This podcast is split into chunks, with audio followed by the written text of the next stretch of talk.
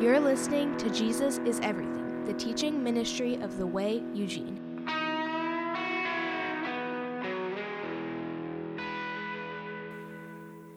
Well, turn over in your Bibles, please, this morning to 2 Corinthians chapter 5. If you need a Bible, we got them on the back shelf there. Man, you can go grab one, keep it if you need it. Um, man, keep it if you don't need it, and give it to someone else. That's a good plan, too. And then uh, the basket's there for offering if, uh, if you'd like to give to the Lord financially. Um, let me just say that, like, you guys have been a huge blessing. Um, I, I, there are certain things that I say I don't like talking about. I don't like talking about politics. I don't talk, like talking about money, those kinds of things. But there's, there's a certain aspect on those things where it's right to talk about those things in the Lord and how God has blessed us. And I just want to say thank you. You guys have been incredibly faithful to the Lord in worshiping Him with the give, gifts that you have given. And they've been a blessing for a lot of reasons um, to a lot of people. So, that said, if you'd like to give, the basket's in the back there. Now, for 2 Corinthians chapter 5, we jump in here today we all want our life to mean something. I work with kids on a daily basis, and one of the things that we fight in our, our culture today is big dreamers, people who dream big, have big goals, right? When you're really young, when you're a little kid, man, it, seems like we're free to dream. We're free to just want the, the biggest goals in the world, right? When you're a little kid, what do you want to be? You want to be a fireman, you want to be a policeman, you want to be a soldier, you want to be an astronaut, right? And then you go into school and you start learning that you have to do advanced calculus to be an astronaut. And you just go, I would die in space. Like, do this equation to figure out how to fix the air filter. No, we'll just die out here and we'll just float off into the sunset. Like, it ain't gonna happen. One of the things we struggle with today in our culture is kids who don't dream big. They haven't been taught, they haven't been inspired to think, like, I want my life to mean something. I want there to be a purpose for my existence here. You know, one of the things we as Christians have the advantage of simply in our expression of faith, in believing upon Jesus, is the moment that we believe upon Jesus, our life immediately means something. Now, it meant something even before we were saved because God created us and He desires us to be in relationship with Him. But when we understand our purpose, we understand what we were made for and created for, all of a sudden it gives us this view of the world where it just sort of unfolds in front of us. And it's sort of like the world is our oyster at that point where we just go reach out and grab it. God has called you to such big things and beautiful things. Now, those big, beautiful things don't always include being astronauts or movie stars or somebody famous. Oftentimes, the big, beautiful things that God has called us to is to be a good friend to someone who needs a friend, is to be a faithful husband and wife, a parent who loves their children and disciples them in the ways of the Lord, someone who comes and is a part of the active body of Christ. Those big, beautiful things that God calls us to we get that identity when we become Christians. Now, there's something we're going to talk about today in the Word that is all over the Bible and oftentimes gets misinterpreted or misunderstood or is perhaps simply a fearful thing to consider. And it's the idea of judgment. The Bible talks about a day of judgment where all people will stand before the Lord. And even for someone right now in their life who perhaps doesn't have big goals for their life, doesn't dream big, isn't necessarily considering how can my life mean something in the end. When we all find ourselves standing before the Lord on that day of judgment, in that moment, we are going to want our life to have meant something, to have stood for something, I shared this quote on Wednesday night, and I'll repeat it for those who haven't heard it, but it says this You can have a saved soul and still have a wasted life. You could have a saved soul. You could believe in Jesus, have your sins forgiven, and yet the life that you have, what you've been called into in Christ, you can waste that.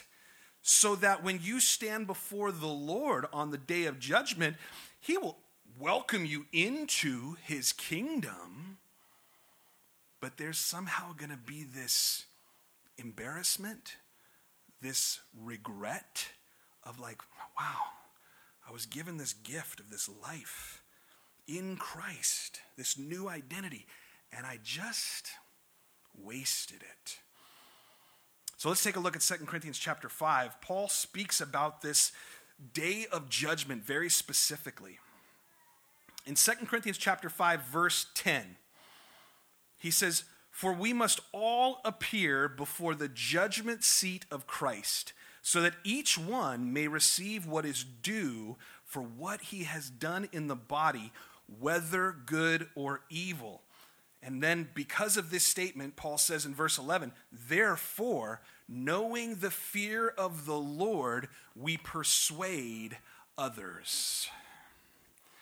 There is a fear, even for Christians, in the judgment of the Lord. Now, judgment is, is a tough subject. Uh, it's, it's one of those things where, you know, people who are not believers, who hear of Christians defining what is holy and what is right and what is good, feeling as though we are judging them, telling them that they're bad people because they don't believe the same thing that we believe. Well, all we can say in answer to that is that the Bible is full of references to this judgment. Now, let's define it for, for, for our purposes today. There appears to be two judgments specifically in Scripture. if you mark down Revelation chapter 20, verse 6, Revelation chapter 20, verse 6 would appear to be a reference to what's called the Great White Throne Judgment. And this is the judgment of God according to the works of all people in regard to salvation. The great white throne judgment is where God opens up these books and looks at the record of each person's life. And what he's looking for in the record of that person's life is did that person place their faith upon Jesus for salvation, or did they reject the salvation that was offered by Jesus' death and resurrection? That's the great white throne judgment. And here's the beauty of that one. That's the fearful one, right? That's the one that says, line up, everybody. You're either going to heaven or you're going to hell. That's the great white throne judgment. That's the one that people don't like to talk about in church nowadays. That's the one where unbelievers go, You Christians are such, such bigots. You guys, who are you to say who's right and who's wrong? We're not, God is. And God tells us that there's going to be this judgment, that we're going to stand before Him and give an account for our lives. Now, here's the cool thing about us as followers of Christians we feel that fear of the Lord, of judgment, but here's the other part that we know with confidence we can stand in that if we have believed upon Jesus as our salvation, we're not fearful of that judgment. We are not afraid of the judgment of God because we have, the scripture says, an advocate who stands in our place. So that when God looks at me and opens up the books and goes, Lucian, why did they have to bring 10 volumes of your sin in front of me? Like, why are there such big books with your sins listed? I was a failure, Lord. I'm sorry. If it was left to me, it would be get in the front of the line to hell, all right? Because that's where you belong. But because scripture says that I have an advocate, I have Jesus Christ who died on the cross for my sins specifically, at that place of judgment, Jesus steps in and goes, Father, this one's mine. My blood covers him, it washes him clean of his sin. And the Father says, to my amazement and everyone else's amazement, Lucian, enter in, my good and faithful servant. Me? Me? No, I'm not good or faithful, but Jesus is. And so, because Jesus is my advocate at that great white throne, I don't fear that judgment we do this thing at school. Teachers have been losing their mind, where um, because of the distance learning and the challenges that have been uh, inst- that have sort of come up because of doing school online, all that kind of stuff, the school district said that at the high school level we're going to set a floor for grading. Right, the ceiling is an A, hundred percent, right, but the floor, this is where all kids start, is fifty percent. There's no zeros. So 50%. So all they have to do to pass the class is make up the 10% difference between 50 and 60% because a D is passing. Yeah, everybody's shaking their head going, this is bonkers. Really? This is dumb. Yeah, you're right. It is. but it's a good picture of our judgment. Our minimum floor as Christians is salvation. That's the, that's the bottom. We, we can't get judged lower than a passing grade. That's our, that's our minimum grade is salvation when we believe upon Jesus.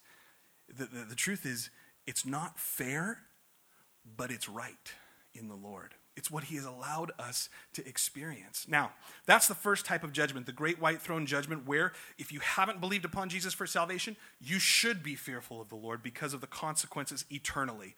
Separation from the love and the grace of God if you have not believed upon Jesus.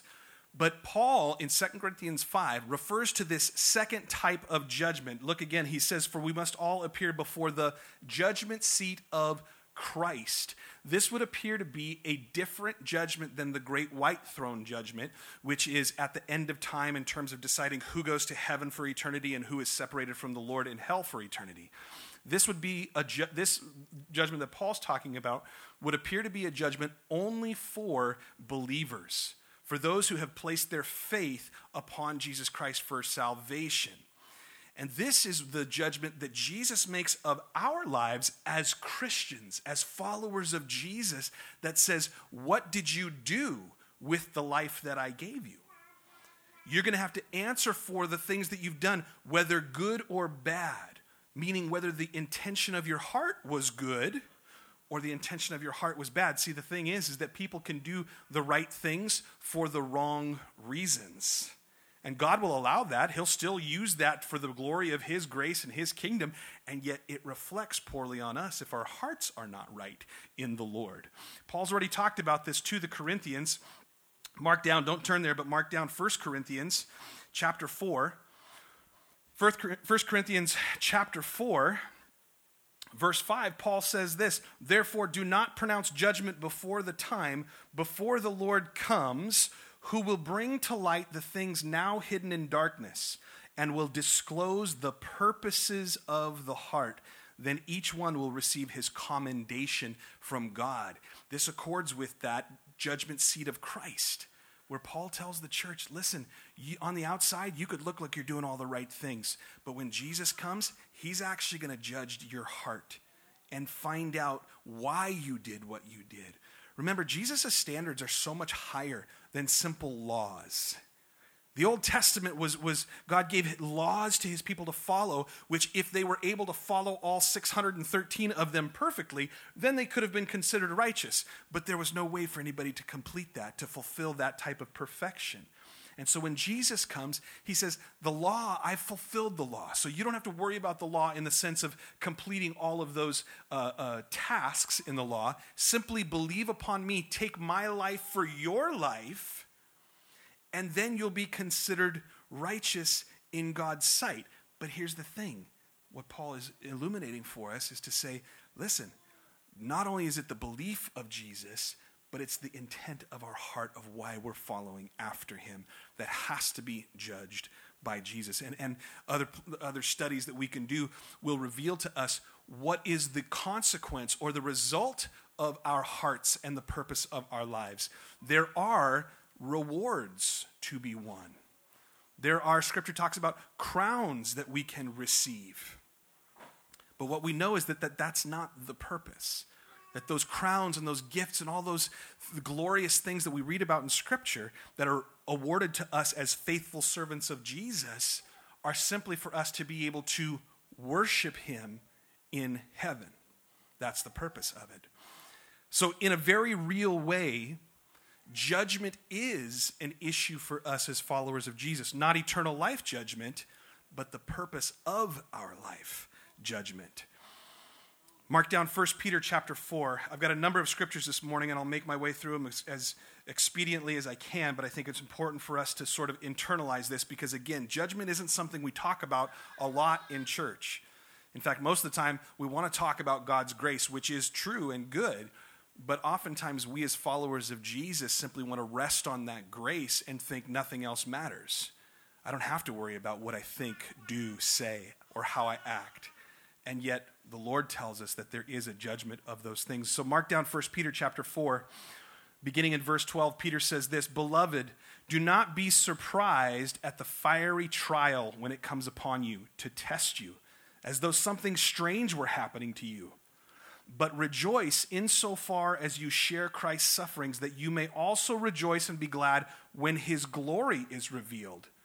If you are insulted for the name of Christ, you are blessed, because the Spirit of glory and of God rests upon you.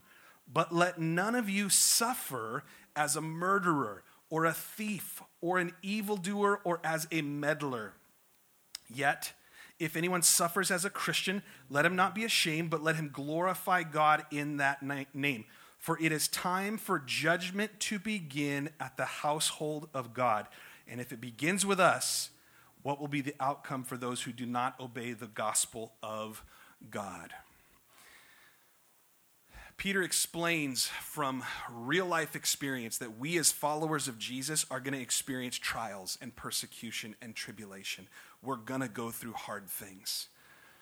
But Peter's encouragement in that is that in those hard moments, those weak moments, don't let it lead you to a place where you suffer on account of sin as a murderer or a meddler, right? Like, don't sin just because you've been under persecution, but rather, he says, look at it again.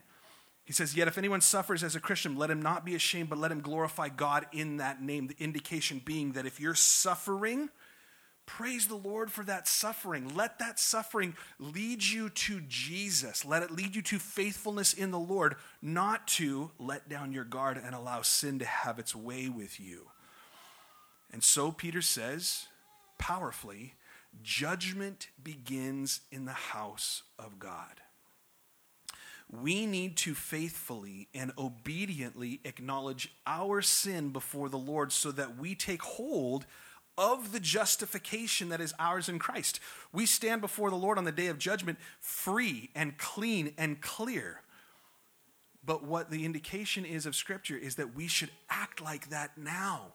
If we've been saved, we should act like it. We should allow our lives to be examples of Christ in all things.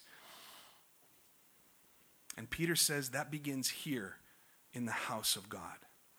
This is where we come to understand that our lives have fallen short. And, and yes, we're saved, but we don't want to waste our lives. So we come and we say, Lord, I've failed in these ways. Forgive me.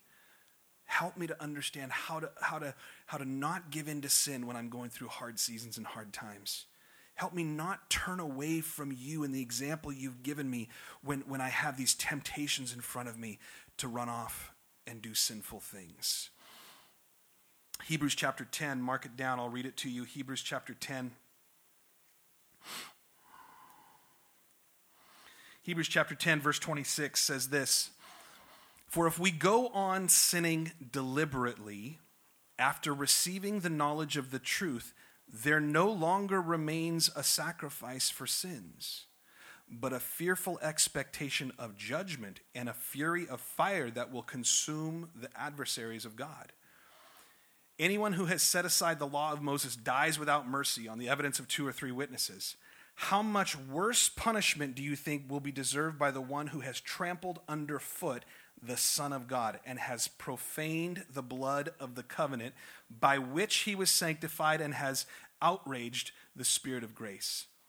For we know him who said, Vengeance is mine, I will repay. And again, the Lord will judge his people.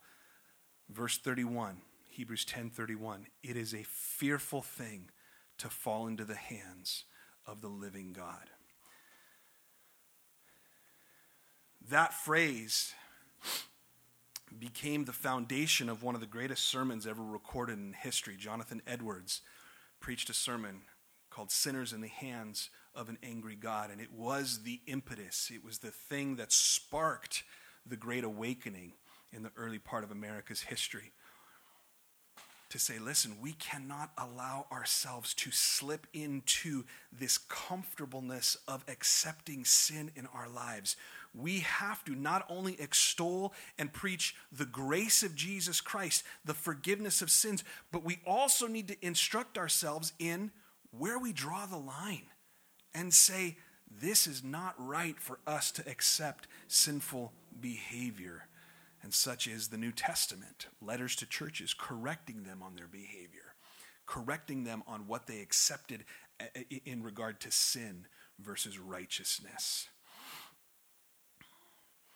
We should desire to be followers of Jesus, to sin less, to seek holiness, to imitate the righteousness of even those saints in Scripture that we've seen that are given to us. Read through Hebrews 11.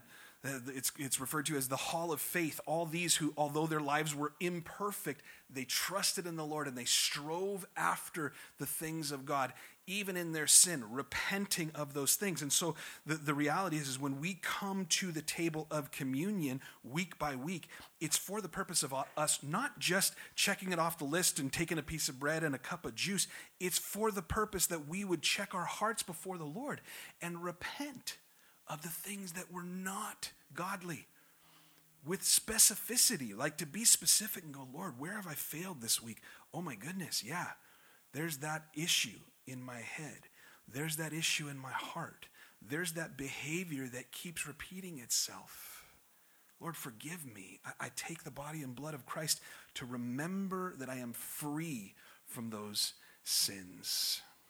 Now, in reference to those examples that we have in Scripture, I want to give you just three references of people that, if you wanted to go and study them and look at them, they're good studies to do. We want our lives to mean something. Our lives here are lived within the context of Oregon in the United States of America. The example that we see throughout Scripture, these three in particular that I want to show you, they are men who, in the accounting of their lives, we really do see faithfulness to the Lord. We don't see a lot of sin present, if at all, in their lives. But we see all of them do something that I think we can learn from today. Mark down Daniel chapter 9. Daniel chapter 9, Ezra chapter 9, and Nehemiah chapter 1. Those are the three scriptural references that I'll give you that you can go and study on your own. Go look at those things on your own. Daniel 9, Ezra 9, Nehemiah 1. But I'm going to read to you from Ezra chapter 9 and just show you an example of what I mean. God had instructed his people not to intermarry with other nations, that they were to stay within their own group and remain pure, and that if, the, if someone wanted to join them, they could, they could join the nation of Israel through a process of acknowledging God as the Lord and going through a baptismal rite. They could join the nation of Israel. But as for those who were in, in the nation, they weren't to marry out, they weren't to marry pagan peoples. And they had done this. And so Ezra, he grieves over the sin of his people. And in Nehemiah chapter 2, it says, For they have taken some of their daughters to be wives for themselves and for their sons, so that the holy race has mixed itself with the peoples of the lands.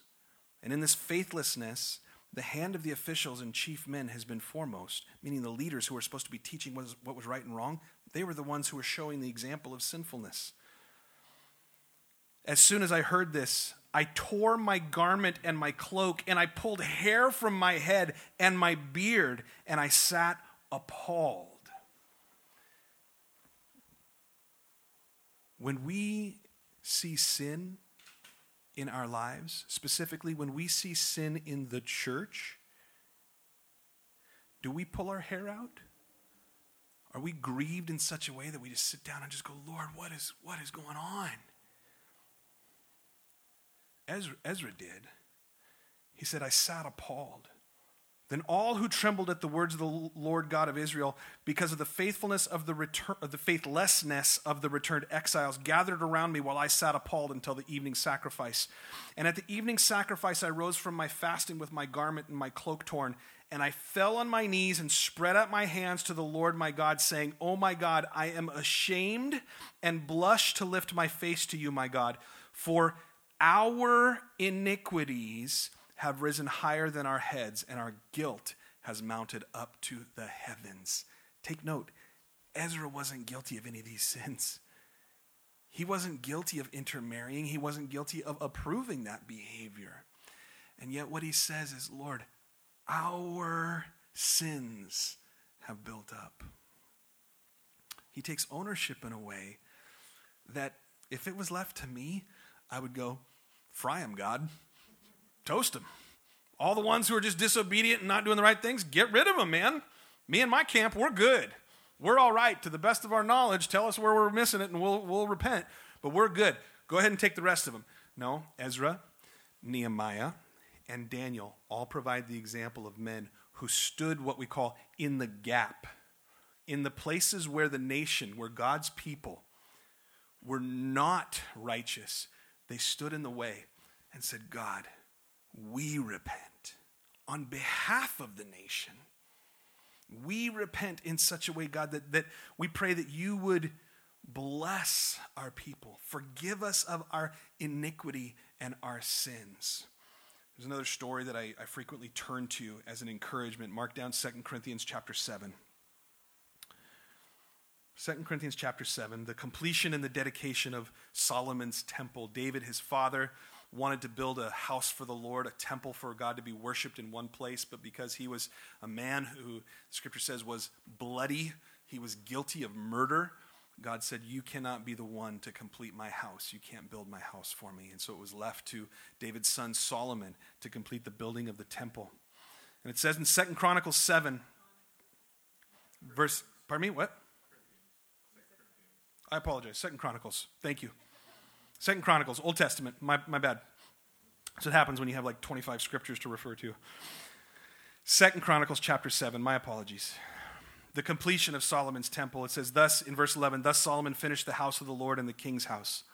All that Solomon had planned to do in the house of the Lord and in his own house, he successfully accomplished.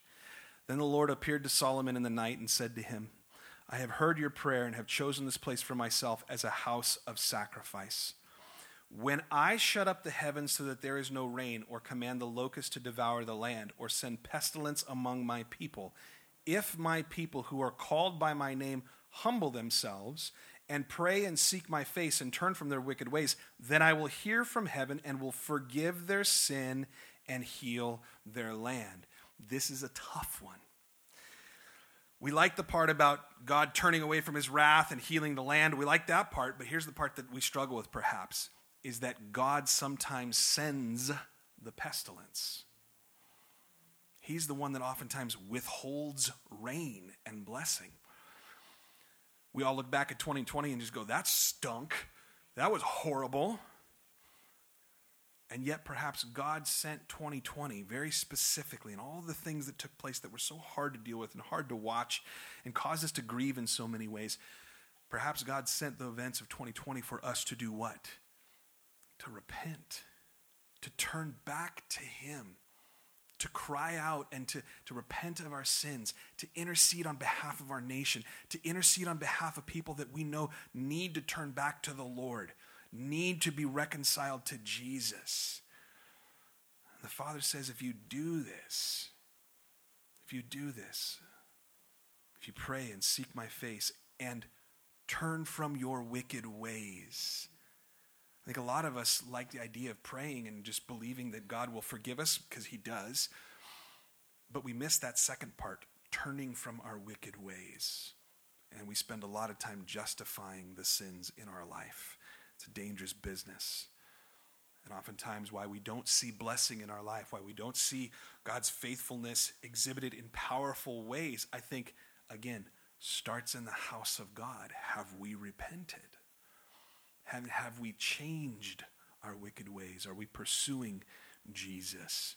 These are examples, these Old Testament examples of intercession and judgment. They highlight the seriousness of the issue of sin. Now, I've said in the past often that Christians, followers of Jesus, should be known more for what they are in support of rather than what they are against. We are in support of believing in Jesus. We are in support of people's lives being saved and renewed and healed. I believe we as Christians need to be known for the grace of God through the work of Jesus Christ on the cross. But let me clarify that. Within the church, within our fellowship as believers in Jesus, we need to unite around Jesus and his example, both for our worship and our devotion, but also for our behavior. We need to hold ourselves accountable to, to push sin away, to identify and call out sin for what it is, and then look to Jesus and go, Jesus, I repent of my sin and I take your life for my own. To behave and act in a way that will glorify you in a lost, deceived, and Christ rejecting world. I want to finish with, with two things. Number one, what are we going to be judged for when we stand before the judgment seat of Christ? We've already said if you're a believer in Jesus, the great white throne, no fear. You have Jesus as your advocate. We are going to spend eternity with him. But what are we going to answer for when we stand before Jesus? When he judges us as Christians, as followers of Jesus, you know, is it, is it how many times I cussed? Is it how many times I looked at something inappropriate on the internet? Is it how many times I thought bad thoughts about someone on the freeway? Yeah, yeah, perhaps. I mean, yeah, possibly. There's no record of that in Scripture because they didn't have freeways back then. They didn't have the internet back then, right? And so it's sort of hard to judge those things other than to say, yeah, if they're not godly, if they're not Christ like, they're going to be judged. But here's what we do here in Scripture three things specifically that we are going to be judged on. Mark down Matthew chapter 3. Don't worry about turning there. I'm going to just give you the scriptural references and make reference to it so we can make our way through. But what are we going to be judged for? Jesus tells us in Matthew chapter 12, verse 33, that we are going to be judged for stray words that we say. Look at what it says in, in, in chapter 12, verse 33. Matthew 12, 33. Either make the tree good and its fruit good, or make the tree bad and its fruit bad. For the tree is known by its fruit. You brood of vipers. How can you speak good when you are evil? For out of the abundance of the heart, the mouth speaks. The good person out of his good treasure brings forth good, and the evil person out of his evil treasure brings forth evil. I tell you, on the day of judgment, people will give account for every careless word they speak. For by your words you will be justified, and by your words you will be condemned. What does this tell us? That the flippant little comments that we make, the, the little words that we say in criticism of other people, the words that we let fall that aren't praiseworthy, those are going to be judged on the day of Christ. And so when we consider our speech, what we say, what we should be speaking is hopefully what's in our hearts praise. Praise that God has saved us through Jesus Christ. Love for Jesus, love for neighbor. Like these are the things that should be coming out of our mouth so that even when we're confronted with a situation where we want to drop some language that's just like, this expresses how I'm feeling, hopefully what's in our heart overcomes that in such a way that we don't allow those stray words to fall out of our mouth because they're going to be judged. And so Jesus tells us that, that every careless word that we speak is going to be judged. But on the flip side of that, every every praiseworthy word, every good word that comes out of our mouth is also going to be judged on our account. A couple chapters later, in Matthew chapter 15, Jesus continues talking about these types of judgment. He says in Matthew 15, verse 18, But what comes out of the mouth proceeds from the heart, and this defiles a person. Have you ever been around someone who says that they're a Christian and yet their mouth gives you every evidence that they are not? Oh, I'm a believer. I'm a Christian, yes. F and this, S that, A this, B that. Oh, I'm a Christian. No, I'm, a, I'm, just, I'm just forgiven. I'm a forgiven Christian. Well, Jesus would say that that's an evidence that perhaps what's in your heart is not right. And it's not necessarily the words coming out of your mouth that defiles you, but the root of why you're saying those words, what's in your heart that defiles you. And so he goes on in Matthew 15, verse 19, and says, For out of the heart come evil thoughts, murder, adultery, sexual immorality, theft, false witness, and slander. These are what defile a person. But to eat with unwashed hands does not defile anyone. Jesus is making a distinction between legal activity and what's actually going on in our hearts. The sinful thoughts of our hearts are going to be judged. And finally, Romans chapter 1. Romans chapter 1, Paul makes this very clear to us, and it's a frightful thought, and it's one that is absolutely relevant to us in our culture. Where we've grown as the church into a, a, an entity, a place where we want people to feel comfortable, we want to attract people, we want to fill up the room, and, and we end up pulling punches to do it. We end up coming to a place where, where we accept sinful behavior and even, unfortunately, begin to copy behaviors that are worldly, that don't glorify God, and we try and repackage them and say, no, no, no, we'll redeem this for the Lord, when it's perhaps something that is unredeemable because of the root of, uh, of the heart of it. And so here's what Paul says in Romans chapter 1, beginning in verse 28 in regard to the difference between those who are believers and those who are not. Romans 1:28 says and since they did not see fit to acknowledge God God gave them up to a debased mind to do what ought not to be done. They were filled with all manner of unrighteousness evil covetousness malice. They are full of envy murder strife deceit maliciousness. They are gossips slanderers haters of God insolent haughty boastful inventors of evil disobedient to parents, foolish, faithless, heartless, ruthless. Though they know God's righteous decree that those who practice such things deserve to die. Amen, Paul. We can get behind that. Again, burn them all. Send them to hell. We like that idea. Get rid of all the bad people. They not only do them, but give approval to those who practice them.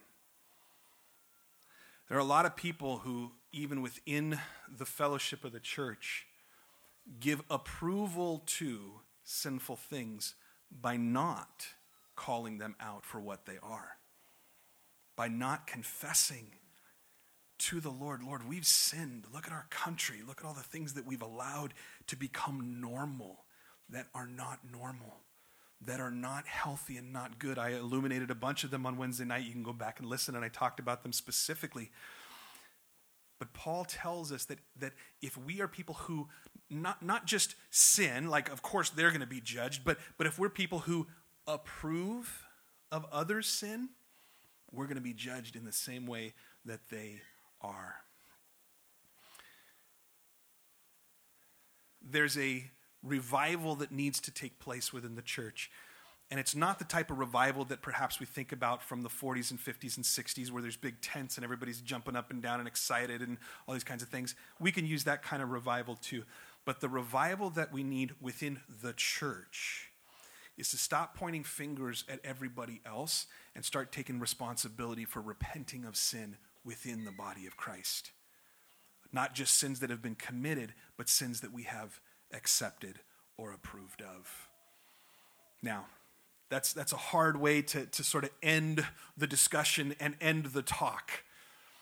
And so I do want to leave us with, with an understanding of how God's grace works within this idea and concept of judgment. Mark down the last scripture for the day, I promise you. 1 John. 1 John